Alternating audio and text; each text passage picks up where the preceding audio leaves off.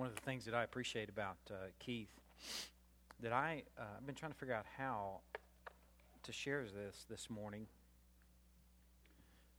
um, is that he's been walking all along. It hasn't been a last minute hustle up. Let me catch up. Let me engage the bride now that I'm now that I've found out I've got cancer and um, thank you, babe. Now that I've found out I've got cancer and you know I may be dying oh, let me hustle up and go engage a, a, body of believers and see if I can get some answers and see if I can become acquainted with my Lord. And That um, some of the things that I've been dealing with lately as a pastor have been the things that I shared in the elder ordination. A couple of Greek words that are true to pastoring and eldering, agonizomai. If you think about that a minute, you can put that word together and realize that that's where agonize comes from. And the other word is gymnazo, it's where gymnasium comes from, that it's hard work. and I've been especially bogged down in the agony and hard work and the frustration of people that want to hustle up at the last minute and try and engage God right when there's crisis, instead of walking with Him all along, instead of being prepared well in advance for not if those things come, but when they come, that you're prepared to bring glory to God in the moment. One of the things I've enjoyed about Keith and Stephanie is that you know, for the last year and a half or so, really ever since they've been in Greenville, they've been here and they've been engaging and they've been part of this body. And Keith is sat right there where Kenny is sitting, and he's asked questions on Wednesday nights, and he's in dialoguing about the Word, and God has prepared him for this moment, and God has prepared Stephanie for this moment. And um, I just urge you to realize that, man, there's an enemy out there that wants us bog, to bog us down in the trivial. There really is. There's an enemy out there that wants us to have more land, promotion, a better job, uh, better stuff, more recreation, you know, all this stuff and all these activities and all these things that really, when they're passed through the fire of what matters, they will be burned up. And the thing that will matter are the things of engaging the bride and engaging the word and knowing this Lord that we're going to spend eternity with. Like he's not a stranger to us when we meet him face to face. And I, I urge you to realize there's an enemy out there and to just pray for the grace and mercy to be engaged in the things that matter. And um, that's, that's where the agony comes from for me, both in myself, because I haven't arrived, but in a people. And just saying, man, pay attention. Pay attention. There's things that matter, and this matters. And this moment, this time today, the devil wants this time to be routine and mundane. And uh, I just urge you to pray if you haven't prayed already if you don't pray before Sunday mornings, Lord, make me attentive this morning or tomorrow morning. Make tomorrow matter in my life. Please make me available to the Word and to the things that will matter in eternity. I urge you to do that right this moment and then start doing that in the future. Prepare for corporate worship time. Don't just stumble into something and hope that you're going to have this life change, but prepare your heart for it and ask the Lord to, by grace and mercy, to change you. Go to John chapter 11. If you have a if you don't have your Bible, you can use the Pew Bible there. It's on page 898 of your Pew Bible. And it, if, you, if you have the English Standard Version, chances are that page number works for you as well. And if you don't have a Bible, the blue one in, in the seat back in front of you is now yours. So put your name in it. Don't be afraid to be carrying around a blue Bible. Nobody will think that you stole it because I'm telling you, take it. Please, you'll need this today. This is where we're going to spend the most of our morning. Okay? So grab that. Put your name in the front. Turn to page 898. John chapter 11, beginning in verse 47.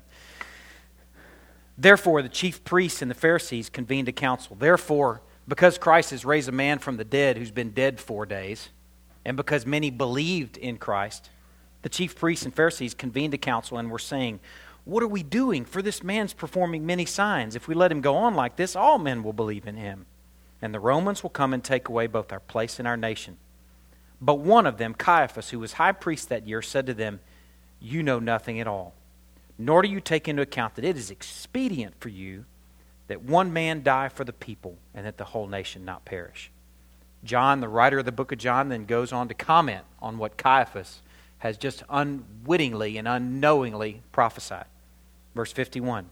Now he, being Caiaphas, did not say this on his own initiative, but being high priest that year, he prophesied that Jesus was going to die for the nation and not for the nation only, but in order that he might also gather together into one the children of God who are scattered abroad. That's you and me. We're the children of God who are scattered abroad over space, not just the geography at the moment, but over time. Here, 2,000 years later, we're scattered abroad. And that this work, this thing that Caiaphas is prophesying about, is speaking of us. So let's make this personal. Let's climb in there and realize that he's speaking of us. What we've done the last few weeks is realizing that this is speaking of us is we've surrendered to it. We said, okay, let's just explore what Caiaphas has said. Let's get acquainted with this sacrifice. Let's learn about the nature of the sacrifice and then the nature of, if that sacrifice is death, which is what I'll speak about in a moment, the nature of that death. So that's what we've been doing the last few weeks. We've just let this passage really take us on a journey of the death. Rather than just saying, okay, yeah, that's speaking of Christ's death, let's move on to the next passage of Scripture, we camped out. So, a few weeks ago, first of all, we considered what is the nature of the sacrifice. Through the lens of the book, the dusty old, cobweb filled book, Leviticus, we looked at this sacrifice and we realized that the nature of the sacrifice is death. That when a holy God decides to dwell with an unholy people, that something is going to die. That holiness must be purchased, and it will be purchased with blood and nothing less. So, for a holy God to dwell with an unholy people, you and me, something's going to die. And if that something is not us, then it's going to be something else. And in our case, it is Christ alone. Okay, so we looked at first the nature of the sacrifice and realized that it was death, nothing less. And then we considered the nature of that death. And a couple weeks ago, we considered that it was substitutionary. We again looked at this passage through the lens of Leviticus and realized that day by day, time after time, year by year, continually, people were bringing sacrifices to the tabernacle. Here's an unblemished lamb. Here's an uh, uh, unblemished goat or a bull. Let me bring this thing down to the tabernacle, and I'll bring it to the entrance to the tabernacle. I'll grab my knife, and then I'll put my hand on the head of that unblemished innocent, and I will slit its throat. And that in placing my hand on the head of that animal, I'm saying, This animal is my substitute. This animal's taking my place. And in fact, the sins that I'm guilty of, the things that I have done that have been an abomination to a holy God, I'm placing on this critter. And this thing, when it is either burned or sublimated or, or eaten by maybe by the priest, depending on the type of sacrifice, that this animal will take my place. That the nature of that death of Christ is substitutionary. That in essence, what Christ did, the one who cast the stars, the one who scooped the oceans and piled up the mountains, is he knelt in front of wicked Ben and wicked you. And he said, Put your wicked, vile hand on my graceful, innocent head. And here, let me hand you the knife. I will be your substitute. That's in essence what Christ has done for us. The nature of the death is it was substitutionary. And then last week we considered that even further the nature of that death is it is propitiatory. Propitiatory is a word that I, I, got the thousand yard stare when I, said it, when I said it for the first time last week. And I understand it's not a familiar word, it's not one we use every day. But it's not an academic lame word that some um, brainiac made up. It's in the Bible. And the word, if we want to eat that word, if it's in the scripture, which we should want to eat it, if we eat it, we find that it means wrath absorbing. That the nature of that death is that there's an angry God. And that angry God is holy and he's just. And that's where its anger comes from because we're not holy and just. We're sinful. And that he's rightfully angry in order, to, in order to maintain his righteousness and his holiness and his justice, that something must happen and that his action comes from his wrath.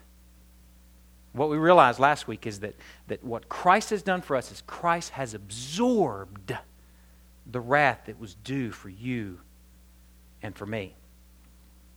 Keith McCord the fact that he's walked with us for the last year and a half, the fact that he sat right here through the He Stinketh series, nine weeks of We Stinketh.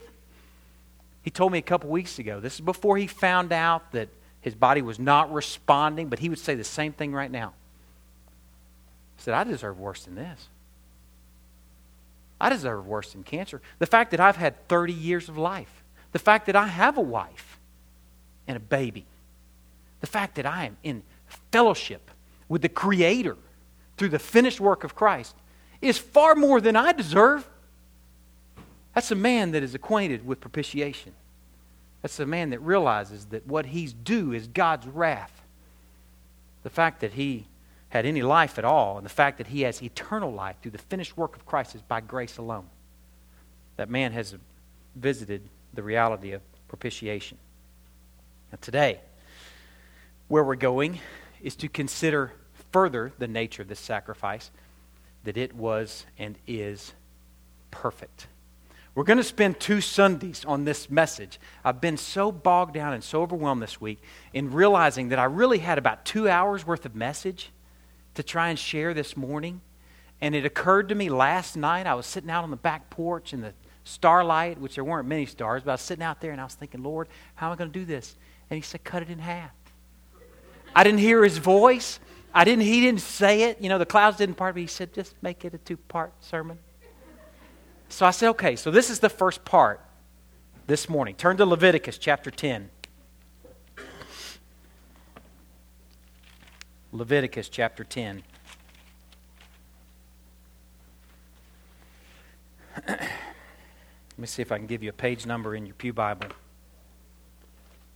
That is um, page 88 in your Pew Bible.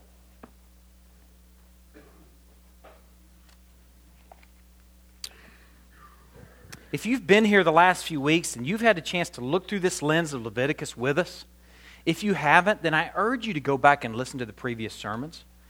You know, take two or three hours. It may be three or four sermons in there. Take two or three hours over the course of the next couple weeks. It's online, or you can get a hard cop- copy of it out there on the table on a CD. Lots of you drive into Dallas and places like that, or you go on a trip. Listen to it. Listen to it and eat Leviticus because that's a lot of where we're coming from today is you must have eaten leviticus to appreciate where we're going today. But i want to acquaint you if i can just for a moment with what leviticus is about. It's a book about death. It's explaining how holy god can live with unholy man. That's where we left the end of the book of exodus as god is dwelling with his people. And the book of leviticus is how's god going to do that there's a bunch of things that are going to die and here's what's going to die and here, here's how it's going to die and here's how, you, how you're going to engage me. And here's the purpose of this detailed book about all these things, about all these things about how they're going to die.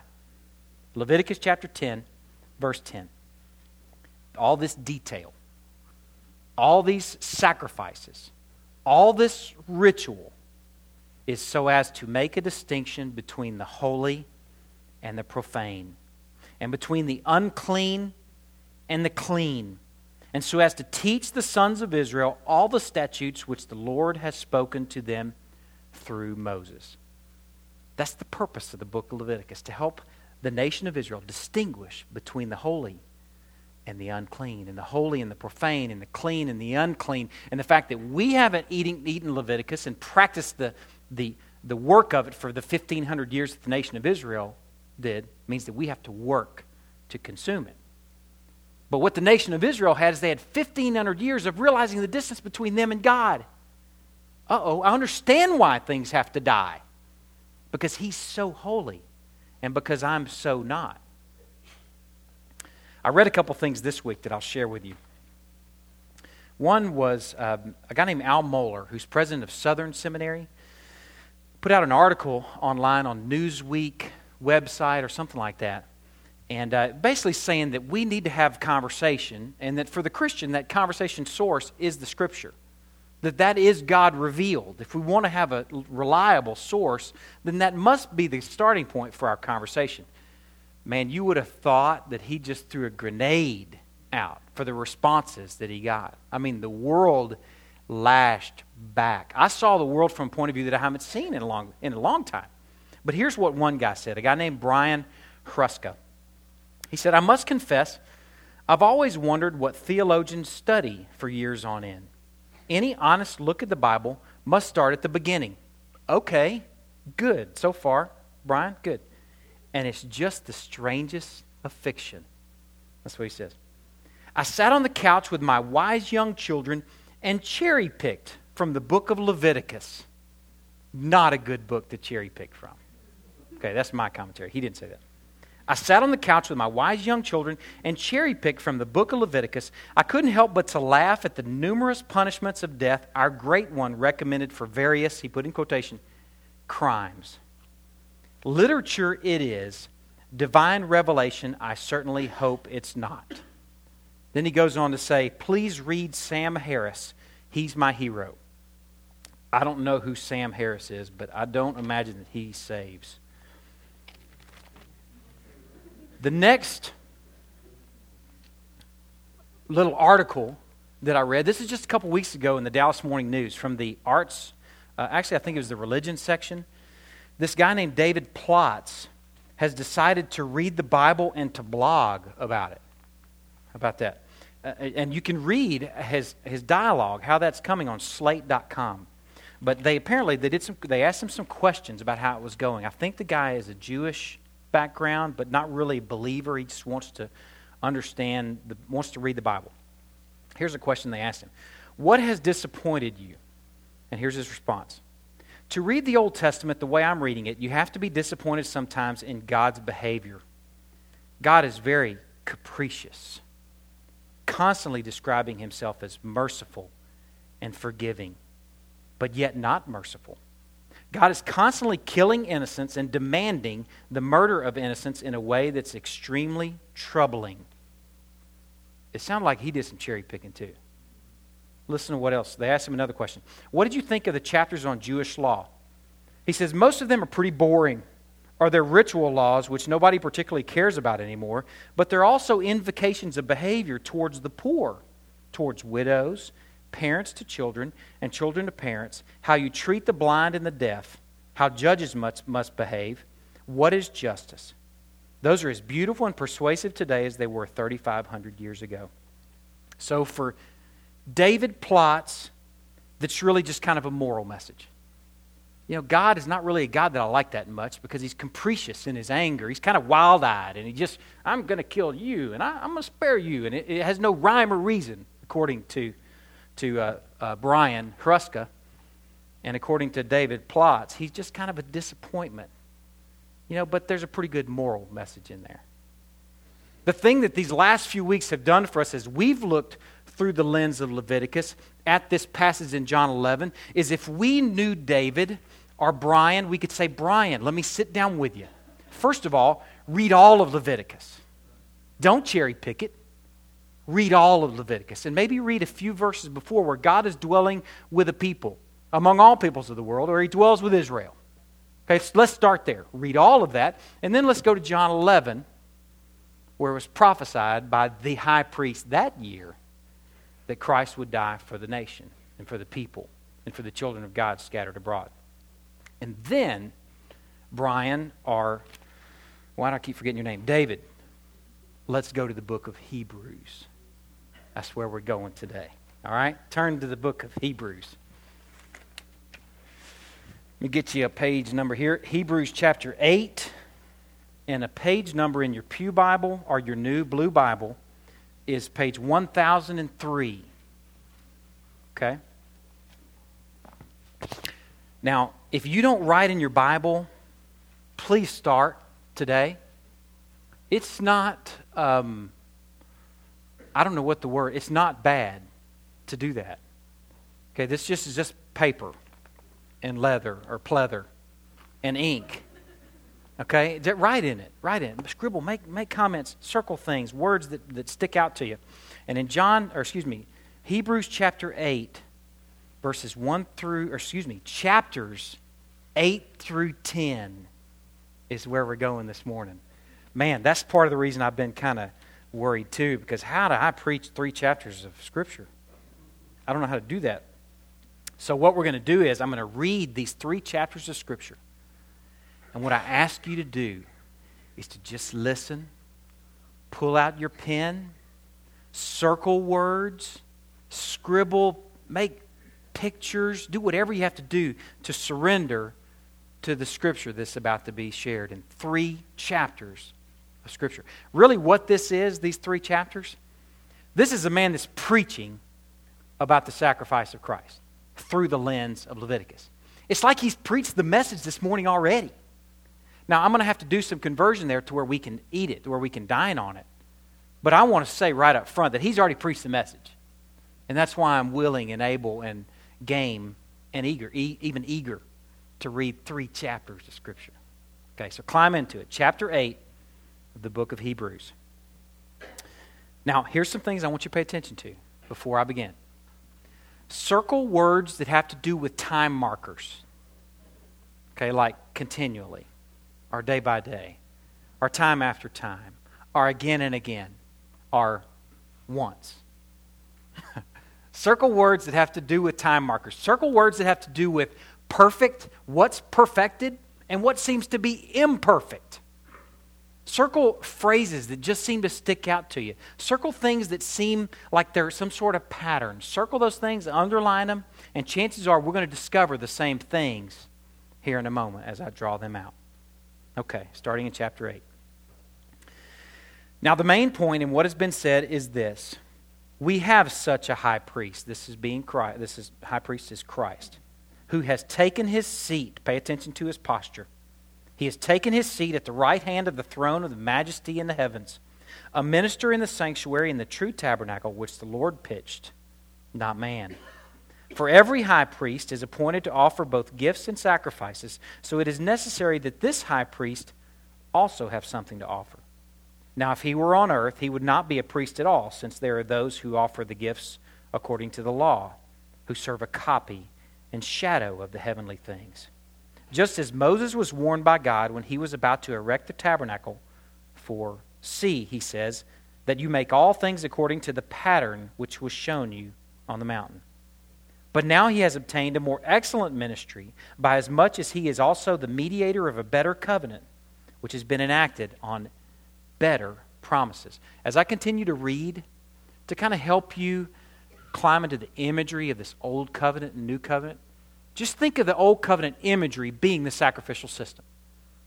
Okay, that's only one element of the old covenant. It's an expression of worship in the old covenant, but just try and surrender to Leviticus chapter 1 through 5 the guilt offering, the sin offering, the peace offering, the grain offering, the burnt offering, and then chapter 16, the Day of Atonement. Try and surrender to that baggage to that cumbersome system and appreciate that being the, the expression of the old covenant. And then the new covenant being the work of Christ, the cross, and the empty tomb. So when you see old covenant, new covenant, you see obsolete, you see perfect, see them through those lenses of a sacrificial system in the old covenant and the work of Christ in the new covenant. For if that first covenant, the sacrificial system being an expression of that, had been faultless, there would have been no occasion sought for a second covenant. For finding fault with them, he says, Behold, days are coming, says the Lord, when I will effect a new covenant with the house of Israel and with the house of Judah. Not like the covenant which I made with their fathers on the day when I took them by the hand to lead them out of the land of Egypt. For they did not continue in my covenant. And I did not care for them, says the Lord. For this is the covenant that I will make with the house of Israel. After those days, says the Lord, I will put my laws into their minds, and I will write them on their hearts. And I will be their God, and they shall be my people, and they shall not teach everyone his fellow citizen and everyone his brother, saying, Know the Lord, for all will know me, from the least to the greatest of them. For I will be merciful to their iniquities, and I will remember their sins no more. When he said, A new covenant, he has made the first obsolete. But whatever is becoming obsolete and growing old is ready to disappear. Chapter 9. Now, even the first covenant had regulations of divine worship in the earthly sanctuary. For there was a tabernacle prepared, the outer one, in which were the lampstand and the table and the sacred bread. This is called the holy place. This is a, just a little snapshot description of the layout of the tabernacle as Moses was directed to build it. Very detailed instructions. Okay, this is just a little snapshot. The writer of the book of Hebrews, actually, you can hear, if you listen close, you can hear affection for these details. You can hear the writer of Hebrews having affection for the old sacrificial system and for the layout of the temple because he can see it in his mind's eyes. He's going through it, but he's just reminding the reader. But listen. Now, even the first covenant had regulations of divine worship in the earthly sanctuary, for there was a tabernacle prepared, the outer one, in which were the lampstand and the table and the sacred bread this is called the holy place. Behind the second veil there was a tabernacle which is called the Holy of Holies, having a golden altar of incense, and the Ark of the Covenant covered on all sides with gold, in which was a golden jar holding the manna and Aaron's rod which budded in the tables of the covenant. And above it were the cherubim of glory overshadowing the mercy seat. But of these things we cannot now speak in detail. He'd like to, but that's not the point. He's just reminding them of the details of the tabernacle. Now, when these things have been so prepared, the priests are continually entering the outer tabernacle, performing the divine worship. But into the second, only the high priest enters once a year, not without taking blood, which he offers for himself and for the sins of the people committed in ignorance. The Holy Spirit is signifying this that the way into the holy place has not yet been disclosed while the outer tabernacle is still standing, which is a symbol for the present time. Accordingly, both gifts and sacrifices are offered which cannot make the worshiper perfect in conscience, since they relate only to food and drink and various washings, regulations for the body imposed until the time of Reformation. But, three letter word that matters. Thankfully, this passage of Scripture doesn't end right here. It's been talking about the old covenant and been talking and even hearkening back with great affection. Man, I remember the way the tabernacle was laid out. Boy, wasn't that great? How Aaron went in there, and there's Aaron's staff right there that budded, and there's the jar of manna, and oh, the mercy seat. How glorious. But when Christ appeared as a high priest of the good things to come, he entered through the greater and more perfect tabernacle not made with hands, that is to say, not of this creation, and not through the blood of goats and calves, but through his own blood. He entered the holy place once for all, having obtained eternal redemption. For if the blood of goats and bulls and the ashes of a heifer, sprinkling those who've been defiled, sanctify for the cleansing of the flesh, how much more? Will the blood of Christ, who through the eternal Spirit offered himself without blemish to God, cleanse your conscience from dead works to serve the living God. For this reason, He's the mediator of a new covenant, so that since a death has taken place for the redemption of the transgressions that were committed under the first covenant, those who've been called may receive the promise of the eternal inheritance. For where a covenant is, or you could replace that, and some ESV actually says a will.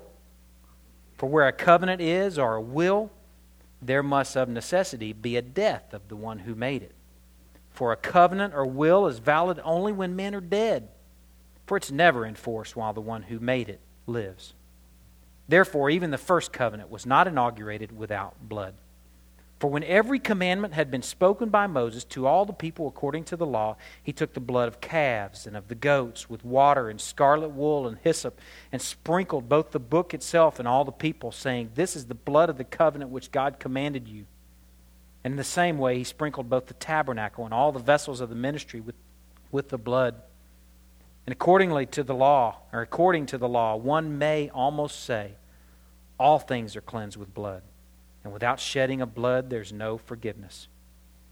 Therefore, it was necessary for the copies of things in the heavens to be cleansed with these, but the heavenly things themselves with better sacrifices than these. For Christ did not enter a holy place made with hands, a mere copy of the true one, but into heaven itself, now to appear in the presence of God for us. Nor was it that he would offer himself often as the high priest enters the holy place year by year with blood that's not his own. Otherwise, he would have needed to suffer often since the foundation of the world. But now, once, at the consummation of the ages, he has been manifested to put away sin by the sacrifice of himself. And inasmuch as it is appointed for men to die once, and after this comes judgment, so Christ also, having been offered once to bear the sins of many, will appear a second time for salvation without reference to sin to those who eagerly await him. Chapter 10. For the law, since it has only a shadow of the good things to come, the sacrificial system, since that is only a shadow of the good things to come and not the very form of things, can never, by the same sacrifices which they offer continually, year by year, make perfect those who draw near. Otherwise, would they not have ceased to be offered, because the worshippers, having once been cleansed, would no longer have had consciousness of sin? But in those sacrifices is a reminder of sins year by year. For it is impossible for the blood of bulls and goats to take away sins. Therefore, when he comes into the world, he says, Sacrifice and offering you have or you have not desired, but a body you have prepared for me.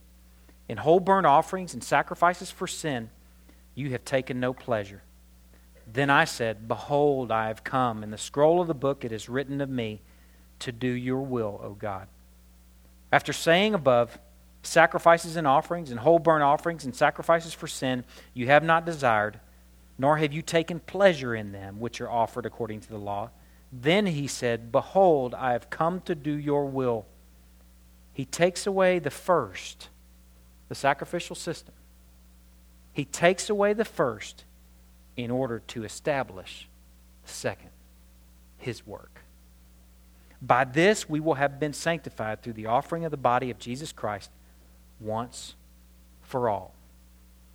Now, if you've been confused by this couple of chapters worth of reading in a very difficult book, that's okay. I've read it about 300 times. And I do the same thing. I'm sitting, my head is swimming. And I've been, I've had the beauty and benefit of bathing in this for weeks. So I understand if you're, if you're swimming right now. Let me bring you back down. Let me bring you back to the point. It's in these next two verses. Remember, I told you, and it's, it's even said a couple verses before. He takes away the first in order to establish the second.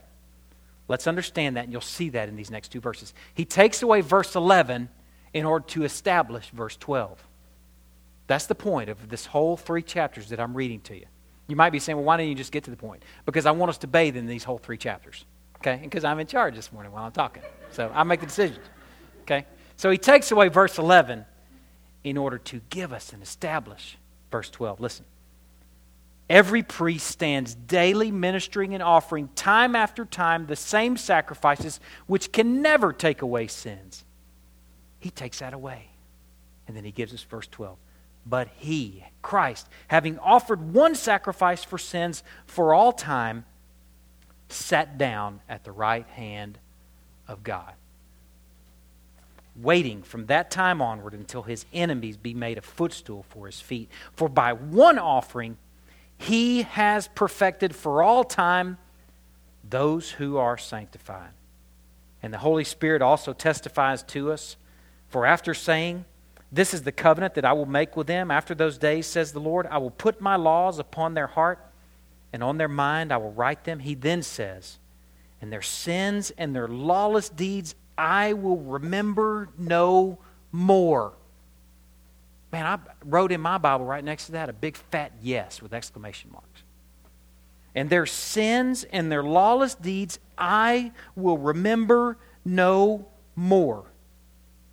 Now, where there is forgiveness of these things, there is no longer any offering for sin don't even try to make an offering for sin.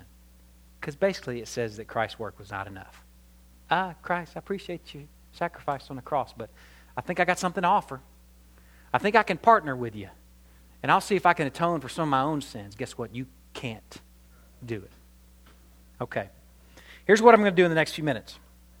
I needed to read all three of these chapters because we're going to come back in and we're going to take little tiny snapshots. I want to show you three parallels between the work of Christ and the old thing that was, or excuse me, the sacrificial system, that old thing that was replaced, and the work of Christ. I must show you these parallels because in seeing these parallels, you will see the perfections of the work of Christ. If you don't appreciate what is being replaced, you cannot appreciate the replacement. Okay, so that's what we're going to do. Just a snapshot. First of all, thank you so much, writer of Hebrews, for giving us these three chapters because you're going to see some awesome things. First of all, chapter 8 verse 5. I'm going to read verse 4 just for the sake of context. Now, if he were on earth, that's being Christ, he would not be a priest at all, since there are those who offer the gifts according to the law. Okay, the gifts being the subject here for this next phrase, who serve a copy and shadow of the heavenly things. The gifts of the sacrificial system, the, that, that sacrifice system, according to the law, is a shadow. Okay, turn to chapter 10, verse 8. Excuse me, verse 1. For the law, since it has only a shadow of the good things to come and not the very form of things. See, that 1500 year lesson was a lesson in shadow. Anybody that knows anything about shadows realizes that a shadow is there only because there's something nearby that has some form and some substance. But you're thankful for the shadow because it keeps you from bumping your toe, but you will never bump your toe on the shadow because it's not form and it's not substance. And that 1500 year lesson for the nation of Israel was a shadow. Okay, and it's actually described here in chapter 8, verse 13. It's described here now because of the work of Christ. In chapter 8, verse 13, when he said a new covenant, he has made the first obsolete. That 1500 year lesson of Leviticus has now been made obsolete by the finished work of Christ.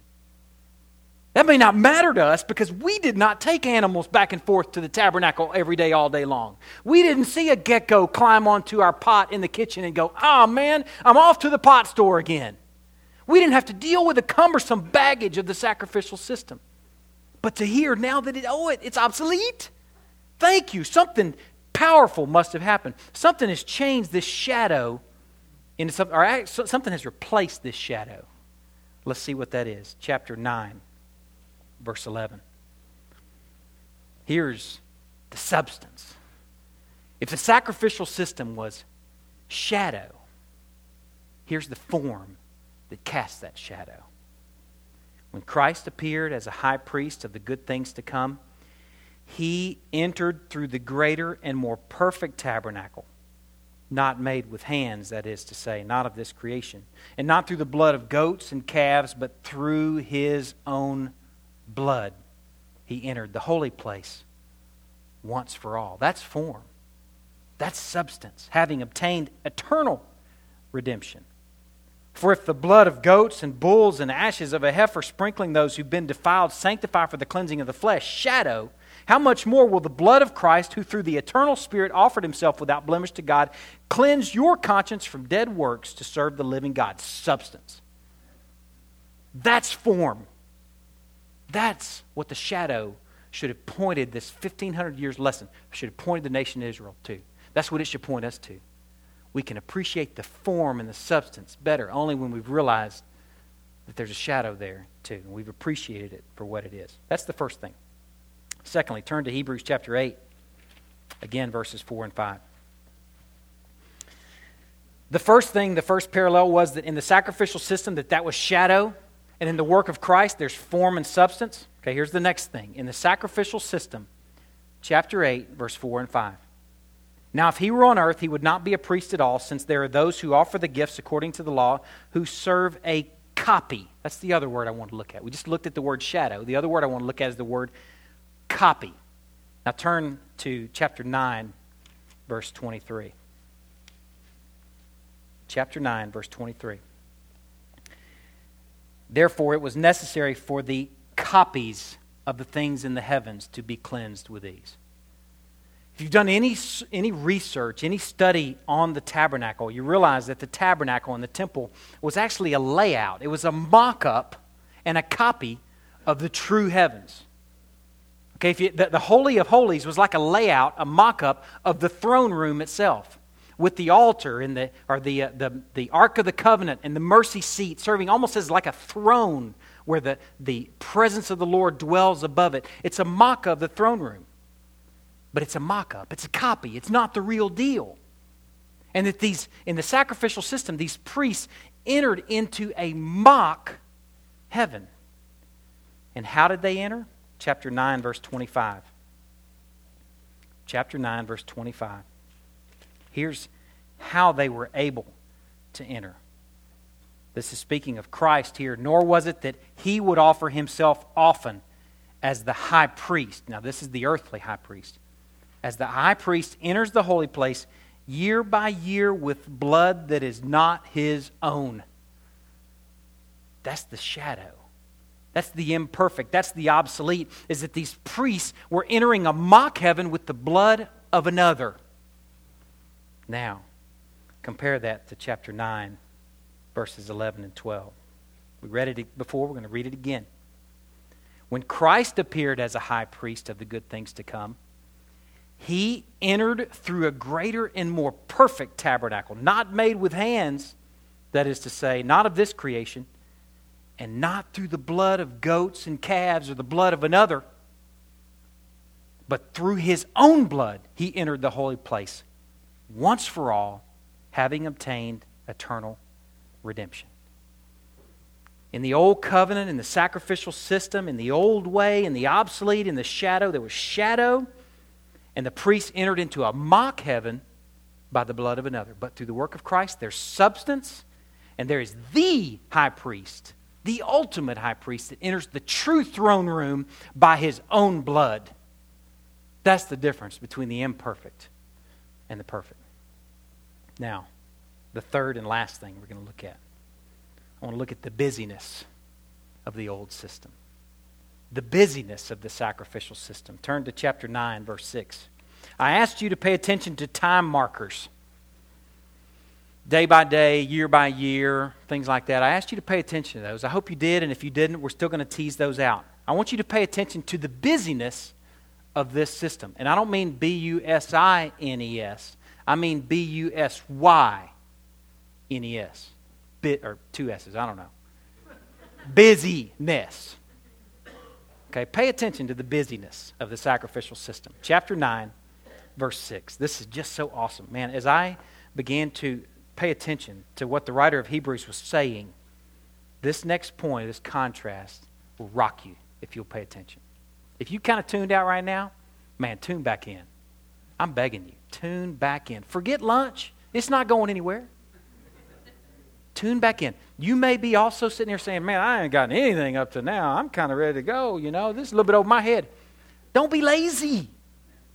Don't be lazy. Just pay attention to this next point. Get this next point. You'll walk away with something that'll wreck you. Okay, check this out.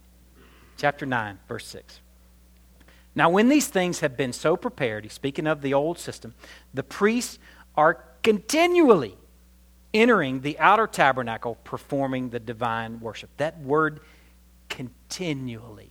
Another word that's used in ESV says regularly. Look at chapter 10, verse 1. For the law, since it has only a shadow of the good things to come and not the very form of things, can never, by the same sacrifices which they offer, continually Thank you. Okay, that's the first descriptor, time descriptor of the old system. It's a continual thing. It's happening all the time. Uh, people, were man, you imagine you go make a sacrifice, you're walking home, somebody sneezes on you. Man, bummer. I need to go get another animal, another unblemished lamb, and I'm back off to the tabernacle. It's a continuous thing. And imagine the priests going in and out of the tabernacle, making those sacrifices. They come to the entrance. Here he is again. Ben is back. What happened to you, dude? Did you sin or somebody sneezed on you? Somebody sneezed on you. Okay, well, continually. Let's sacrifice that animal again. I'll see you later on today. It's a busy place, and it's going on continually. Look at chapter 9, verse 25. Nor was it that he, Christ, would offer himself often as the high priest enters the holy place year by year. Chapter 10, verse 1. By the same sacrifices which they offer continually year by year. Chapter 10, verse 3. But in those sacrifices, there is a reminder of sins year by year. The old system, there's continually, there's year by year. In chapter 9, verse 26, Otherwise, he would have needed to suffer often. That's another word that we haven't met there. And there's in, in the ESV it says repeatedly. So the character of the old system so far is continually, regularly, year by year, often, and repeatedly. Chapter 10, verse 11. Every priest stands daily. Every priest stands daily. And then it goes on to say, ministering and offering time after time. The thing that struck me as I began to pay attention to the time markers in these three chapters is this all that blood and all that sacrifice, and sins are not taken away. All that effort and all that work Man, there's some good Jews that it must have been their, their heritage and the legacy of their family was being faithful 1,500 years.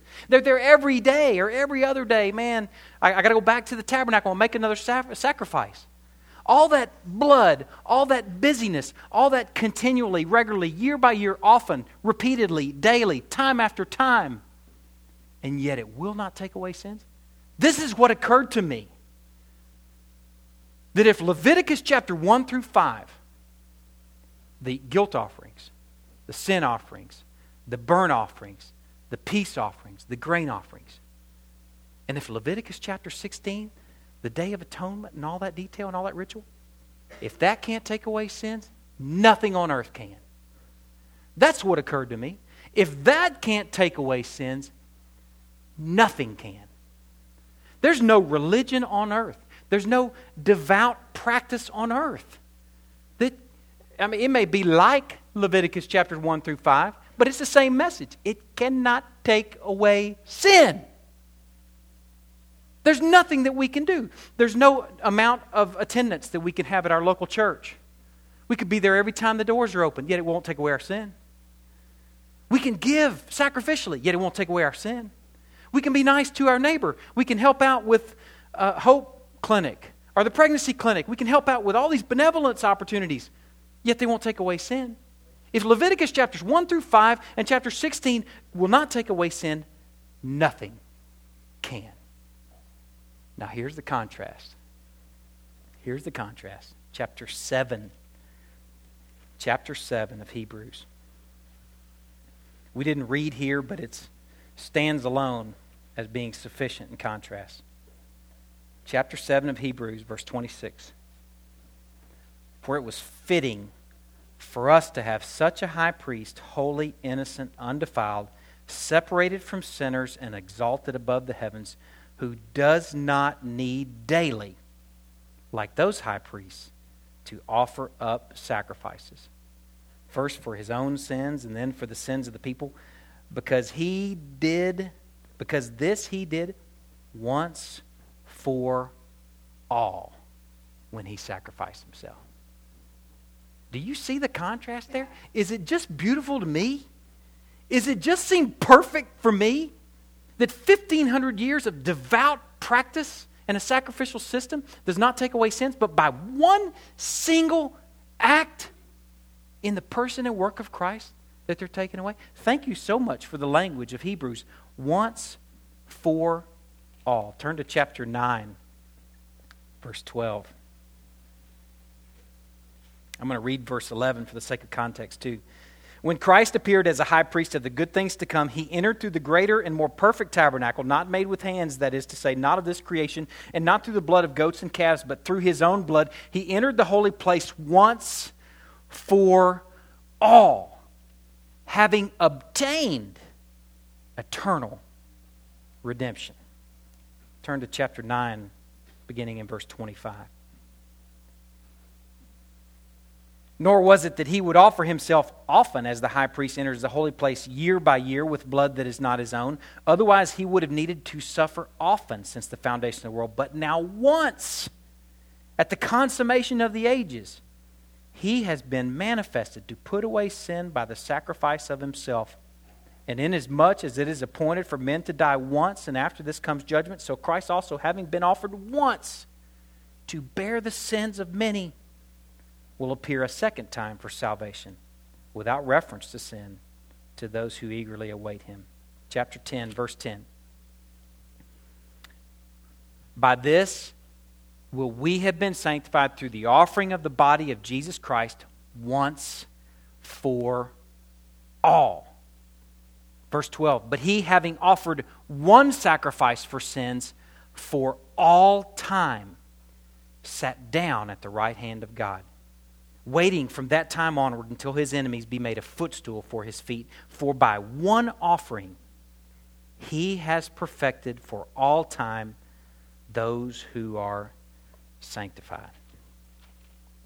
Y'all, I know this is a different message. I know some messages are a lot more practical. Man, you see the imagery. Oh, man, cool story. And then some of them you got to work for. This is one of those you got to work for. You got to work for. But if there's any image I want to leave you with, I want to leave you with this image. Don't turn here. You can mark these passages down. Hebrews chapter 1, verse 3. And he is the radiance of his glory and the exact representation of his nature, and upholds all things by the word of his power. When he made purifications for sins, he sat down. He sat down. Chapter 8, verse 1. Now, the main point in what has been said is this we have such a high priest who has taken his seat. Chapter 10, verse 12. But he, having offered one sacrifice for sins for all time, sat down. Chapter 12, verse 2. Fixing our eyes on Jesus, the author and perfecter of our faith, who for the joy that set before him endured the cross, despising its shame, and has sat down. If you walk away with any image, if you're tired, man, just get this image. If you walk away with any image, walk away with the image of Christ sitting on the throne at the right hand of the Father. That's the posture of triumph. And that's the posture of completion. When he sits down, that is the physical manifestation of the last words that he said on this earth on, from the cross. What did he say? He said, It is finished. And he sat down. Now, if you're like me, you're a so what asker. I ask so what. I mean, I do. We should be asking that at this point. Man, that's cool. I appreciate those parallels between the old covenant and the new. I appreciate those parallels between the sacrificial system and the work of Christ. That's pretty crazy. I mean, how continually, year by year, daily, time after time, and then in Christ, once for all, um, one sacrifice, he sat down. Man, that rocks my world. That's pretty cool. I don't really have a so what for that, but that's pretty cool. Let me give you a so what. This is exhortation. Okay, that so far was exposition of three chapters of Hebrews. That's hard to do. I hope you got some of that. Here's exhortation. Okay? Here's what we should do with that enjoy his perfect sacrifice. Oh, is that all? Yeah, that's all. That's what we're called to do. Enjoy his perfect sacrifice. Consider that his work was substance, his work was form, his work was meat. Consider his work as not being shadow, being the opposite of shadow, substance. I don't know if that's an opposite, but being something that's next to shadow, substance. And say, man, I enjoy that. I like that. That motivates me. Here's another thing consider his entrance into a true heavenly throne room. And not by the blood of someone else or something else, but by his own blood. Enjoy that. Savor that. That's the exhortation. Consider that it was his love that compelled him to shed his own blood his love for his Father and his holy name, his love for his own fame, and his love for us. And then also consider, when you consider how you can enjoy his work, consider the image of him seated and enjoy that. Savor that.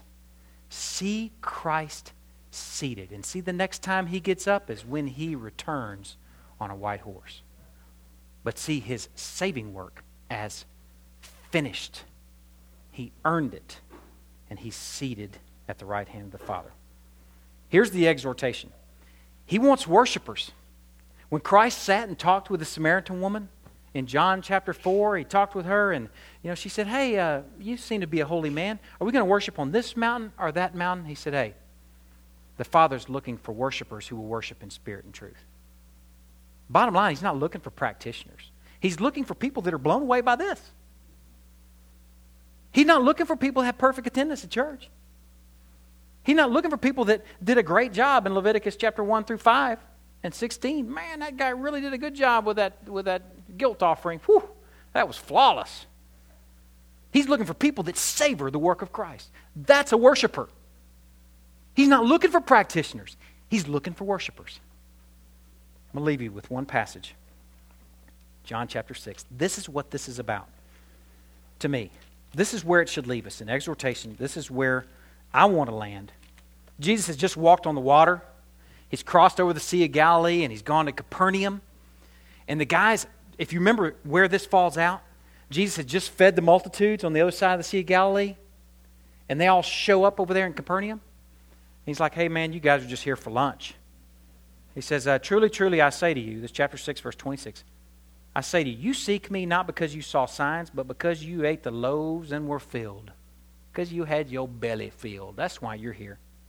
Don't work for food which perishes, but for the food which endures to eternal life, which the Son of Man will give to you. For on him the Father God has set his seal.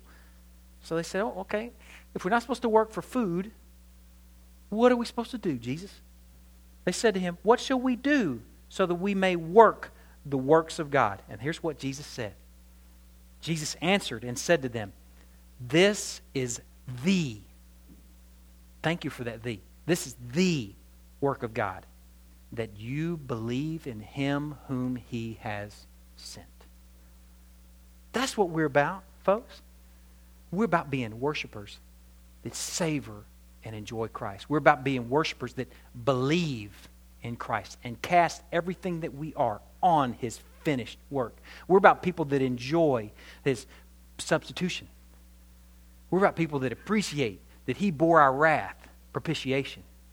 And we're about people that see his work and go, that's perfect. That's perfect. And that's enough for me. His work was sufficient. You ought to realize that we have fellowship with the Father and access to the Father that people ached for for ages. People ached for that for ages, and it has been achieved through the finished work of Christ. That's perfect. Let me pray.